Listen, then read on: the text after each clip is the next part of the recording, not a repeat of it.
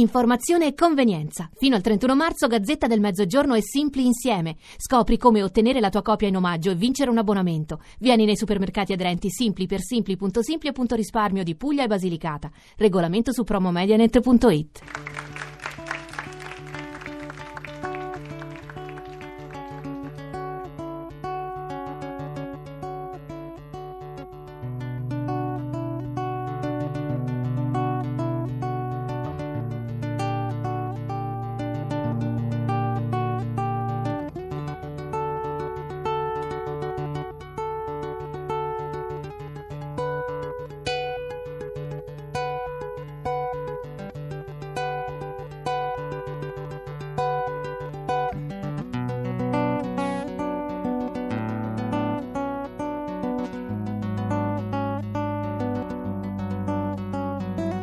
Respira,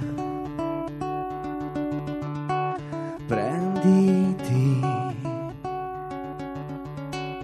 il tuo tempo di te o di me,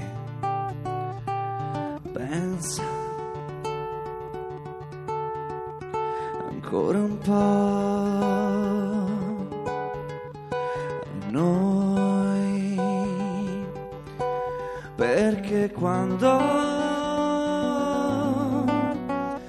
tu leggerai, io non ci sarò, sarai lì, immobile,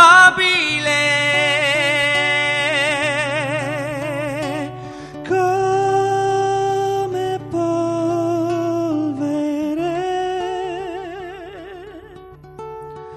ricorderai noi due, piangerai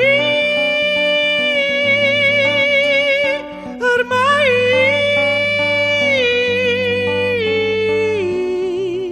Io non sarò che un triste addio, io non ci sarò, io non ci sarò, io non ci sarò.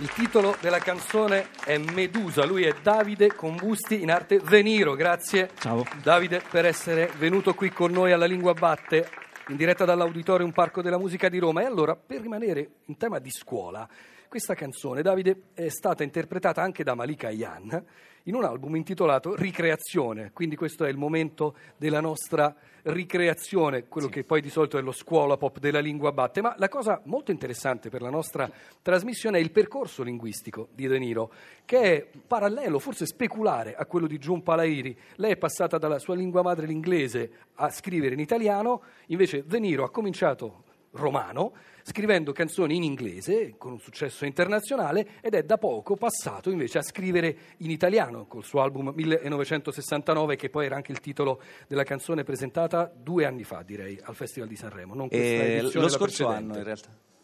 Allora, la domanda a questo punto è ovvia: come mai questo percorso, chiamiamolo a ritroso?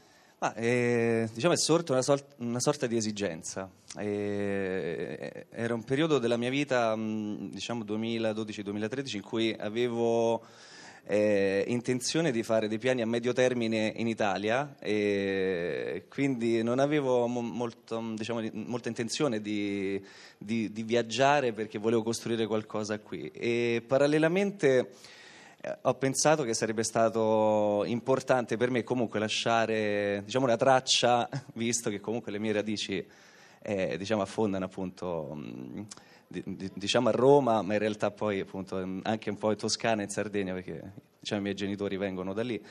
E, e quindi ho cominciato dapprima a sperimentare, eh, perché io sono sempre stato molto comodo con la lingua inglese. Ecco, buffo, quindi eh. ti veniva istintivo scrivere canzoni in inglese molto sì, più che in italiano? Sì, perché comunque a casa si ascoltava solo musica, diciamo, con idioma anglofono, e E questo non lo so, forse io ho cominciato non pensando ovviamente a, un, a una convenienza di fondo, e poi mh, mi sono reso conto che comunque eh, riuscivo ad esprimere concetti eh, diciamo mediamente profondi, insomma, comunque, comunque ad esprimerti, comunque che mh, corrispondevano al mio pensiero, ecco. Quindi per un lungo tempo mi sono sentito comodo, anche perché poi eh, da subito mh, trovai dei riscontri eh, Eh, da parte della stampa estero, produttori, collaborazioni importanti, eh, e ho cominciato a viaggiare. Quindi eh, eh, a, un certo, a un certo punto ho deciso di, di voler sperimentare, quindi avevo la mia solita quota di brani in inglese e decisi di, di tradurli e di, di scrivere proprio i restanti direttamente, ecco, in italiano. Questo è molto interessante, sì. Tra l'altro appunto tu hai cominciato la tua carriera su un social network, su MySpace, dunque non ti scandalizzerai se ti dico che io sono andato su YouTube e ho trovato versioni tue di Medusa in inglese. Allora, sì, come funziona l'autotraduzione? Eh, viene prima l'uovo o la gallina, e qual è l'uovo eh, tra l'italiano e l'inglese? Allora, no, la, quel brano lì è, in realtà Medusa? forse è l'unico, è l'unico brano in cui veramente ho cercato di tradurre il, esattamente il, il senso della versione in inglese in italiano, e non mi è più capitato. In realtà adesso sto ricantando dei brani che mi sono stati chiesti per il mercato americano in inglese di millenovecentosessantanove, quindi devo fare quindi un altro... traducendo dall'italiano, esatto, all'inglese. Esatto, è un po' una sorta di flipper. e, e forse è l'unico brano, appunto, millenovecentosessantanove, che tratta lo sbarco della Luna, un pochino si avvicina come tematica, anche se appunto lo sbarco sulla Luna nella versione italiana viene eh, diciamo trattata dal punto di vista di chi guarda il cielo e, e sogna, e, insomma, diciamo attraverso le gesta degli astronauti. E nella versione in inglese invece eh, diciamo, il protagonista è l'astronauta che, che sta lì e, diciamo, osserva.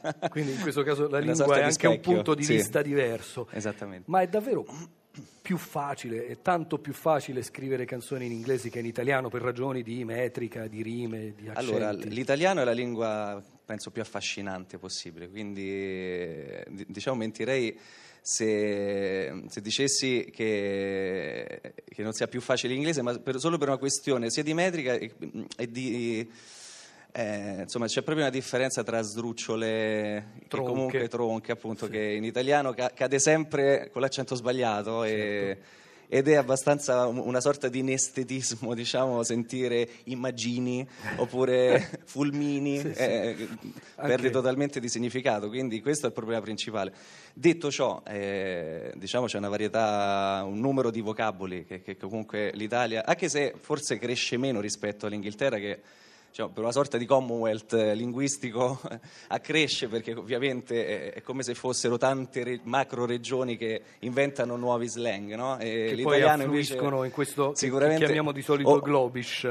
L'italiano forse in questo periodo storico è meno progressista, nel senso che comunque c'è proprio l'Accademia della Crusca, quindi eh sì, per esempio accettare un amm, per esempio, che, che, div- è, che è una cosa di uso comune, ancora per tanti è una... È vero, però anche nelle per canzoni realtà, gli eh, errori però... di grammatica ci cioè, sono po- sempre stati, già, già Celentano diceva proprio, ma però per fortuna stiamo arrivando sulla Luna nel mondo esatto. diciassettesimo, quindi un, un tema anche simile a quello della tua canzone, Davide. Le altre due canzoni che sentiremo si intitolano Eroe e poi, in chiusura di puntata, Pindaro. Sì. Allora, Medusa, Eroe, Pindaro. Questo ritorno all'italiano è anche un po' un tornare a tingere a radici mitologiche, a radici classiche? Ma un pochino sì, perché comunque ho fatto studi, ma in realtà insomma ho fatto studi, diciamo, scientifici, tra virgolette, ho fatto il liceo scientifico, poi ho studiato lingue e letterature straniere, quindi in realtà vabbè, comunque però queste... siamo impregnati di siamo impregnati assolutamente di, diciamo di, ho cercato di, di prendere ciò che, che, che è il bello, insomma, quindi la, la, insomma, sicuramente seguendo i miei gusti, i miei punti di vista, insomma, non, e allora i gusti, i punti di vista, la oggettivo. Musica, la voce di De Niro dal suo album millenovecentosessantanove ci fa ascoltare Eroe.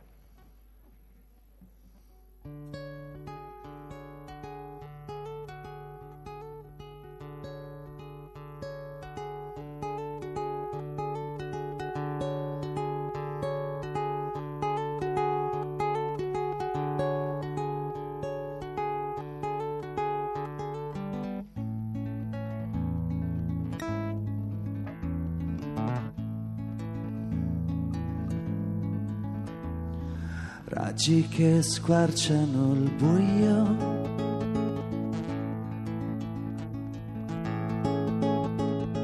Rosso catastrofe il cielo, ora non torno più indietro, vivo.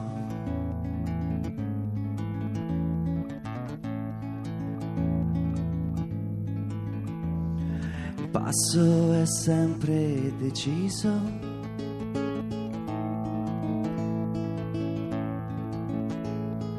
ora accarezzo il destino.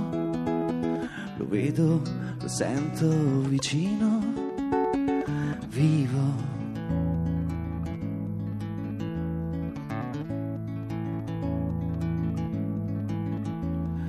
Abilmente supererò ostacoli, seguendo quella luce verso nord.